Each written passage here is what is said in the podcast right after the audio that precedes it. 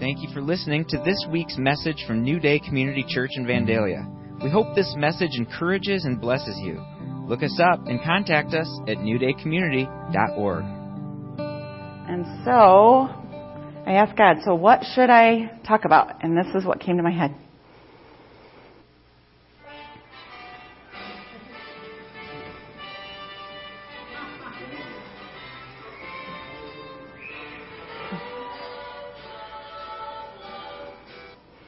Yeah.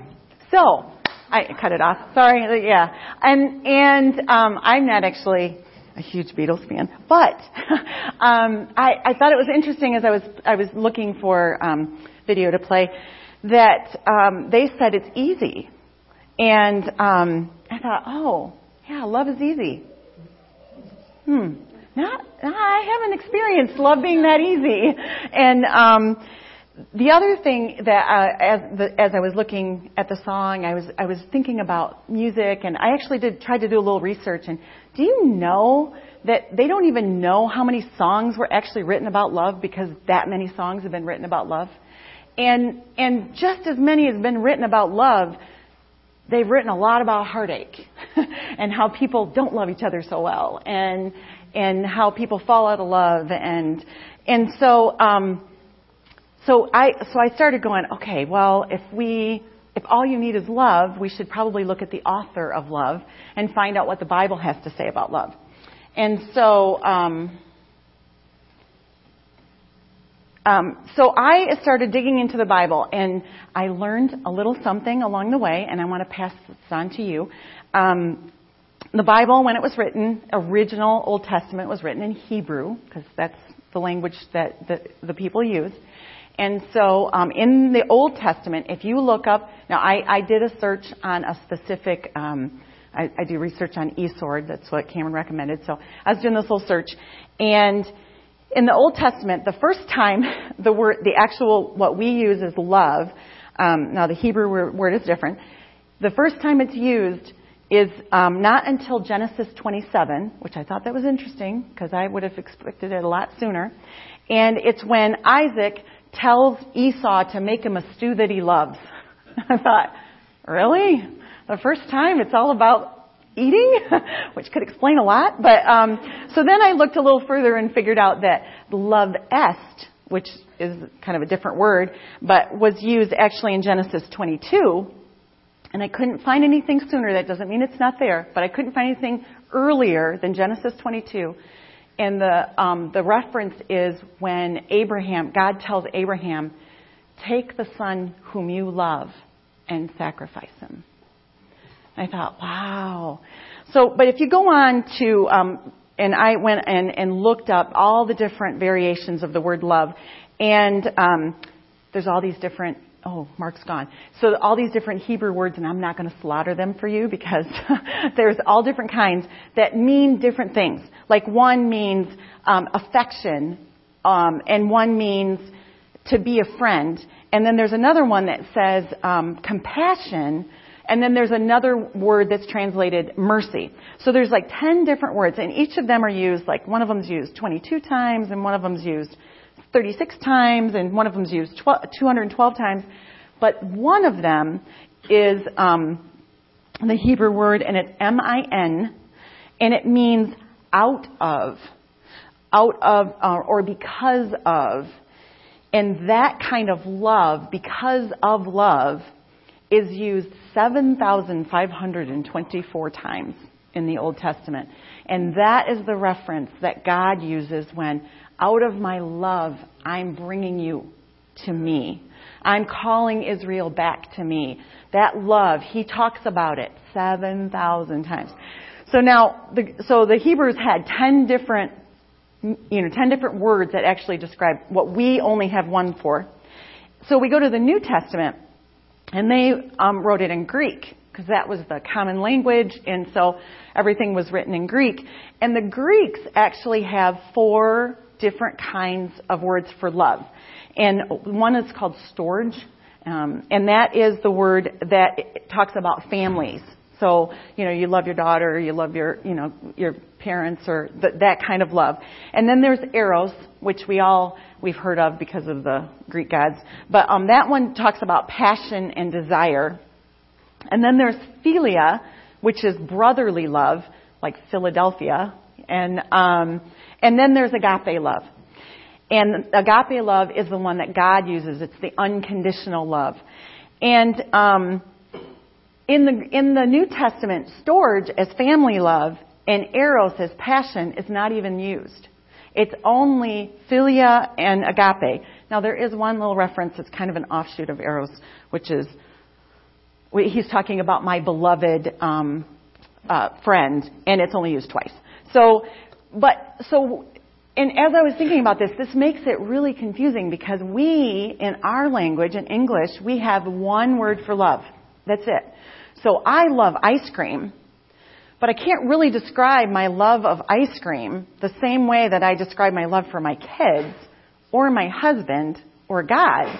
It's all a different, I mean, we wouldn't like, I, I love pizza, but there was a season where I didn't like pizza anymore. But we use love. Well, I used to love pizza, but now I don't love it anymore, so it's it's gone. We use that same verb to say, "Well, I love my husband." Oh, well, maybe not so much anymore.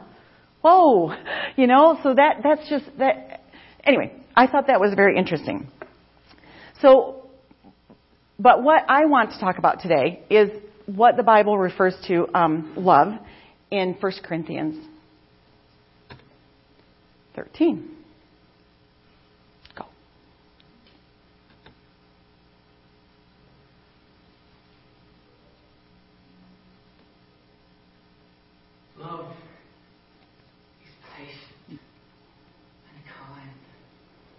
Does not envy or boast. Love is not arrogant or rude. Love doesn't seek the things of itself. Love is not quickly angry. It does not keep a record of wrongs. Love does not delight in evil, but rejoice, rejoice, rejoices together in the truth. Love bears all things, believes all things, hopes all things, endures all things. Love never fails. So love never fails. Um, what's interesting is I grew up in a. Um, mm, I t- I've told you guys before that my parents are deaf. And when I grew up, I didn't realize that actually my dad's family grew up in a Reformed church and my mom's family grew up Baptist. But because they were deaf, there wasn't places that they could go to church. And during that time, everybody went to church. When I was little, I mean, everybody went to church. Whether or not you um, felt strongly about your faith was not the point. You still went. And so we went to a Lutheran church because they had an interpreter. So they had somebody who could sign. And um, I, but I didn't really um, come to know the Lord at all uh, from that experience or from going to church. I didn't really get a lot out of that um, because it was just a tradition. It was just a, um, a rote thing that we did. But I got involved with a group at at school that um, they were uh, Campus Life Youth for Christ. I don't know if anybody knows that, but anyway, so I went to this Bible study one time, and they gave me this Bible. I still have it. And we sat and we learned um, this scripture. We learned 1 Corinthians, and I marked it up. I thought that was the most important passage in the entire Bible. I thought, I mean, I started, I wrote on the side, love never fails. This is what this means. This is that important. And I say that because what, what, um, 1 Corinthians 13 says I kind of use that as this is the model for perfect love, even as a child. But if you go on in that same scripture, you'll find that it, it also says, when I was a child, I spoke as a child and I thought as a child, but when I got older, I put away childish things. And I didn't, I was a child when I read that, and I didn't really understand how um, that was a portrayal of how God loves us. That He is patient, he is kind. He does not envy. He does not boast. He's not proud or rude or self seeking. He loves us. and and that that was the model of how we should love other people. And I think when we talk about happy family, and family to me is not only the people who live in your house, but it can be your church family, and it can be your extended family, your biological family that doesn't live with you. Those are all key components in your family. And and God's modeling this for us, and um, I missed that being the child that I was. I, now I was 15 and knew everything. I really did. I knew everything, but I couldn't read that and understand what it was. I was more like this. So I was more on the ego side. I did, you know, what's important to me, what what what I need comes first. Um, I I hope that my needs are before um, everybody else's. And I'm just being real honest with you. I, you know, I was I was a teenager, but it didn't stop there. I I, I ended up getting married, and um, I carried that. You are going to do 1 Corinthians 13 for me, like, and I'll make sure you're doing it right. Forget that whole part about don't keep records of wrong. You know, make sure you're doing it appropriately, and um, and that's really how I went into my first marriage it's how I looked at my mom. And um, it wasn't until later when um, I I found out from the Lord, and this is I'm sorry, this is kind of hard to see, but I'm just going to read a couple of them. When I when I came to know the Lord, I figured out that um, the first thing on there is I would say I can't figure things out, and God says I'll direct your steps in Hebrews, you know, 3, 5, and 6. And I would say, I'm too tired. And God would say, you know what? I can give you rest in Matthew. Um, I would say things are impossible. And with God, all things are possible. You know, He has an answer for every situation. And I came to know the Lord and I got saved. And out of that, you know, really, happy family to me is you knowing who you are in the Lord. You receiving what God's love is for you. You having that poured into you. Because then comes the command to, to walk it out. And, um, um, and, and it's interesting because I, I was thinking, well, so this is, so we know love is all of these things. So what is the opposite of love? And I found this, this, uh, saying.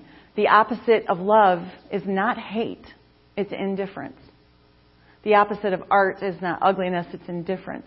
The opposite of faith is not heresy, it's indifference. And the opposite of life is not death, it's indifference. That really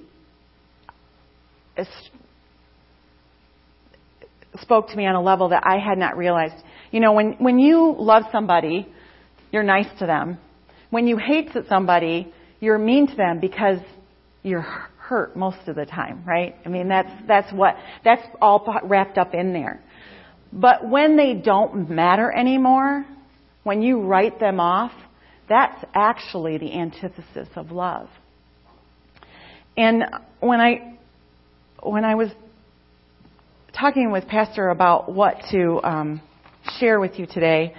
Um, he said, you know, there's some different things that have happened in your life, and and maybe you could share one of those. And and one of them I want I want to share two. And um, one of them is um, I, I've talked to you before about my mom. And my mom, when I was um, 17, she um, had an affair, and she left my dad. And I was very angry with my mom. And um, but later, you know, I just realized that there's probably more going on to the whole situation than I realized. And, um, but I still held in my heart a judgment about her. And I was still angry for a long time. And she would take care of my kids and, and, um, when they were little and, and she would do things. But eventually it got to the point where I just, I started to just push her away because she was really too much trouble and just didn't want to deal with it. And really, I stopped caring, uh, is what I did. I stopped caring about her at all. And um, I became indifferent. And even to things that were going on in her life, it just didn't matter to me. And I was a Christian. Didn't, I mean, it did, you know, in the guilt sense and, and duty sense, I needed to take care of her or do something. Or I needed to buy her a Christmas present. That's probably the only time I saw her. And, uh, um, but there were things that were going on in my life that were kind of falling apart. I had the situation with my daughter, and I had some stuff going on, and and so I did some healing and restoration, which um, here at New Day is where you get together with another person and you just ask God, you know, what are areas of your heart that He'd like to heal, and um, and actually, huh? a trained person. Yes, I'm sorry. a trained um, person who would just say, you know, let's walk through this, and then God directs the the meeting. And um, I actually was having an issue here in the church. I was feeling very much like I was um, not valued, that I wasn't a valuable part, um, that I was, as long as I would cook at the potlucks or organize them, then they'd want me, but that was the only place that they had for me. And um, so I believed this lie from the enemy, and um, I, so I was I had gone in because I, I didn't want to feel that way about my church. I, I didn't want to feel that way about about my family at church. And God said, "Well, actually, the problem isn't with the church. The problem is with your mom." And um, he and he just gave me a choice. You know, God doesn't God doesn't force you to do anything. He gives you a choice. And and you know, it, it's it's interesting because God does give us choices. He said, you know, you could forgive your mom and receive freedom, or you could hold on to what you're holding on to. And you know, lugging around that weight was was getting pretty heavy. Um, you know, I, I, just, I just, I felt like this this morning, and I'm, I'm just going to interject this. It, not too long ago, I was um, in a class, a government class, and the teacher is not a Christian, and um, but he knows that I am. And we were, uh, he was talking about, he always talks about current events, and there was, I think there was something uh, something where a Christian was doing something really wacky, you know, and he's like, oh, those Christians. And, and I said, well, actually, that's not what it says in the Bible. And he goes, well, you'll have to tell me about that stuff because I don't know. So I'll just refer to you. And I went, and, and I can't remember what he said. He made some comment about the Bible. And immediately God said, and I shared this with this guy, I said, you know, what's interesting is in America, we pride our freedom, right? Like we're, we love to be free. But how are we guaranteed that we're free? Anybody? The Constitution. The Constitution is the set of rules that guarantees that we're free. Well, as a Christian, we get to be guaranteed our freedoms too with the Bible. The Bible is our set of how can you be free of sin? How can you be free of guilt? How can you be free of shame? How can you be free to make choices and live in a way that that you can be happy? It's through the Bible. And um, so anyway, God gave me a choice, and I chose to forgive my mom. Now, it didn't instantaneously change my relationship with my mom, but it started.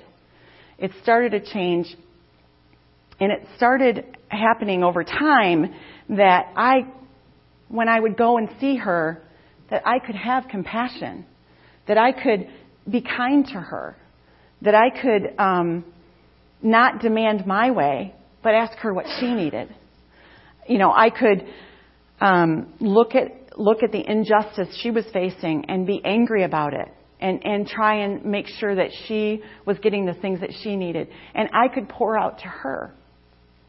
And I could truly love like God loves. Because because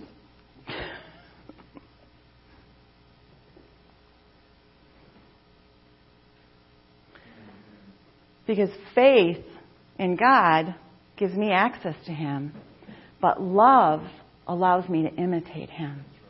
And so I can be loving because I know my source. God pours into me and I can pour out. And what I realized, you know, all these years I, I judged my mom for not doing the things the right way. She didn't, you know, she didn't do this the right way or that do the right way or whatever. And the other day I was over there.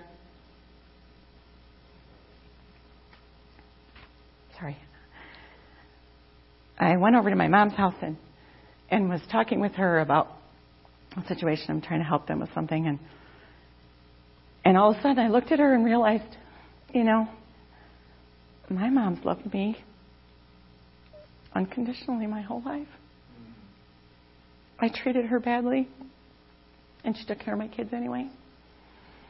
And when I go over there, she's happy to see me, even though I treated her badly. I judged her for not doing it the right way, when in essence, she was always doing it right.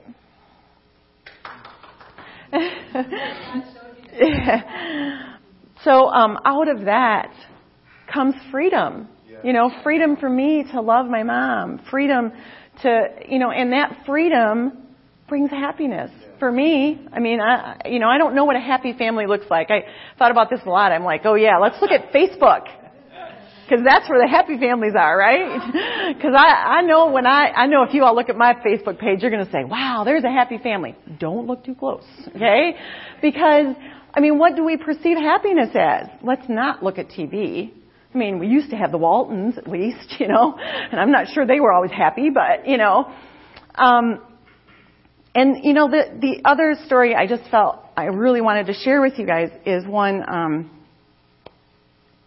I was married for, I was with my ex-husband for um, uh, the time I was 17 until uh, we were we were together almost 20 years, and um, and through the course of our marriage, um, things fell apart um, they fell apart badly. And we were we were serving the Lord. Um, we were going to church, but there were um, outside forces working against us in a lot of ways. And um, one of the things that that ha- that really took a toll was there were some abuses that were happening.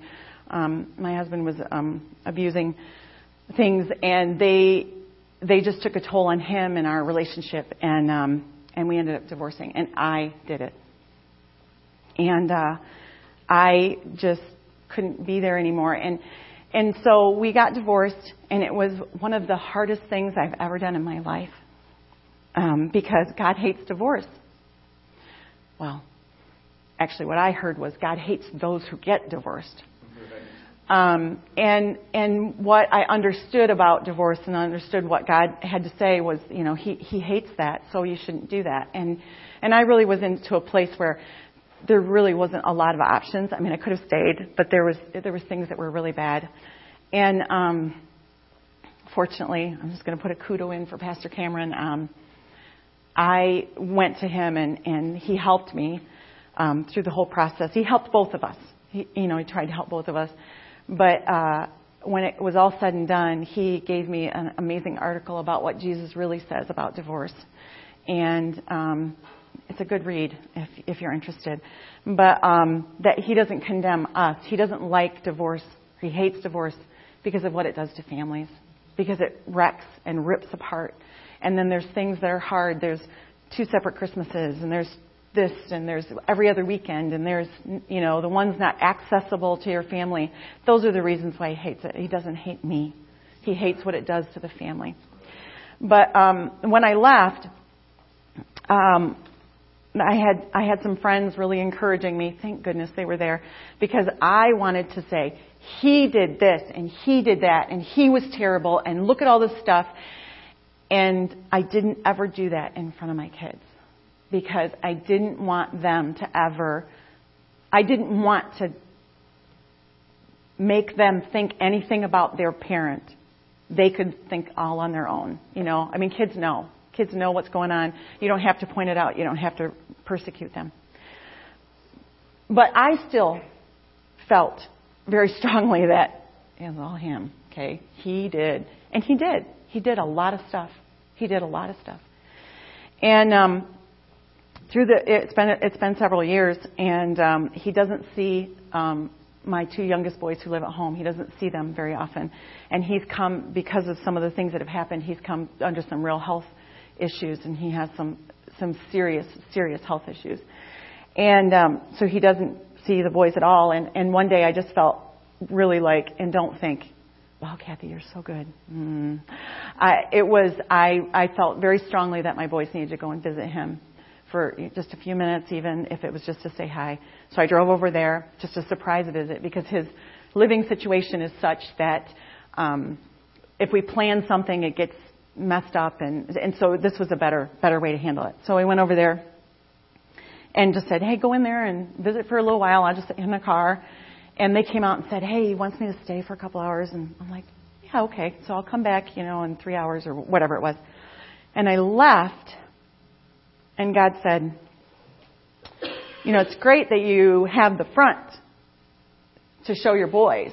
that you know everything's fine and that you you know don't harbor any feelings he said but you do you know there's still stuff in there and so i spent some time praying and asking god you know like what what he would want me to do because I, there was a, um, a pastor once she said she said to me you know you've truly forgiven somebody when you can sit down and have a cup of coffee with them i'm like ooh well, I'm not having coffee with him. So there's obviously something more going on. So anyway, um, let, God led me through some stuff, and, and I prayed through it. And then when I went to pick up the boys, I said, you know, can you guys just wait outside for a minute? And I went in, and my ex-husband's name is John, and I just said, you know, John, um, I am really sorry that you're going through what you're going through right now. But more than that, you know, it takes two people to make a marriage, and it takes two people to break a marriage. And I did my fair share of stuff. And I need you to forgive me. It was the hardest thing I think I've had to do. And he was gracious and said, You deserve to be happy. And I am sorry that I did all the things that I did. And I mean, we didn't hug and all that kind of stuff, but there was wow, the wall came down. And you know, that display of forgiveness not only allows me to imitate God and show love to Him, but it shows my kids, you know, when I really am saying, you know, I'm really sorry that that's happening to your dad. It's coming from my heart and not just my head. You know, it's not coming from a place of, of um, not real. You know, it's real. It's real when I say you need to honor him. You need to, you know, he had some good things. And you know, and and the other thing that I just think is interesting is you can look back at a situation and you can only see the negative and you can make that situation be horrible. You really can. Or you can choose to take a higher road and look back at the things that were good. Because it doesn't do me any good. It doesn't do my kids any good to say, oh yeah, we had a miserable life. Yep, when we were living over there and we were all the, it was horrible. That's not the truth. There were positive things. There were good things. And so for my kids, it's good to remember those good things. It's good to remember the things that are positive. It doesn't mean that the hard things didn't exist, but it means that I'm going to choose to not let the enemy stop me from looking at the good, you know? And um, so, um, so how do you have a happy family? I think you learn how to receive love from God. Sorry, I never saw that before. Um, you receive from God. You really receive from God. You, you receive His love and then you imitate him and you pour out love. And one of the keys, I think, is forgiveness. You know, and in 1 Corinthians um, 13 it says, you know, it does not keep record of wrong. You know, how long is your list? How long is the list of wrongs? You know, can you just make it a short list? Can you get rid of a few? And I think that's freedom when you can have just a very short list or no list. And you can be free to love people the way that God loves them.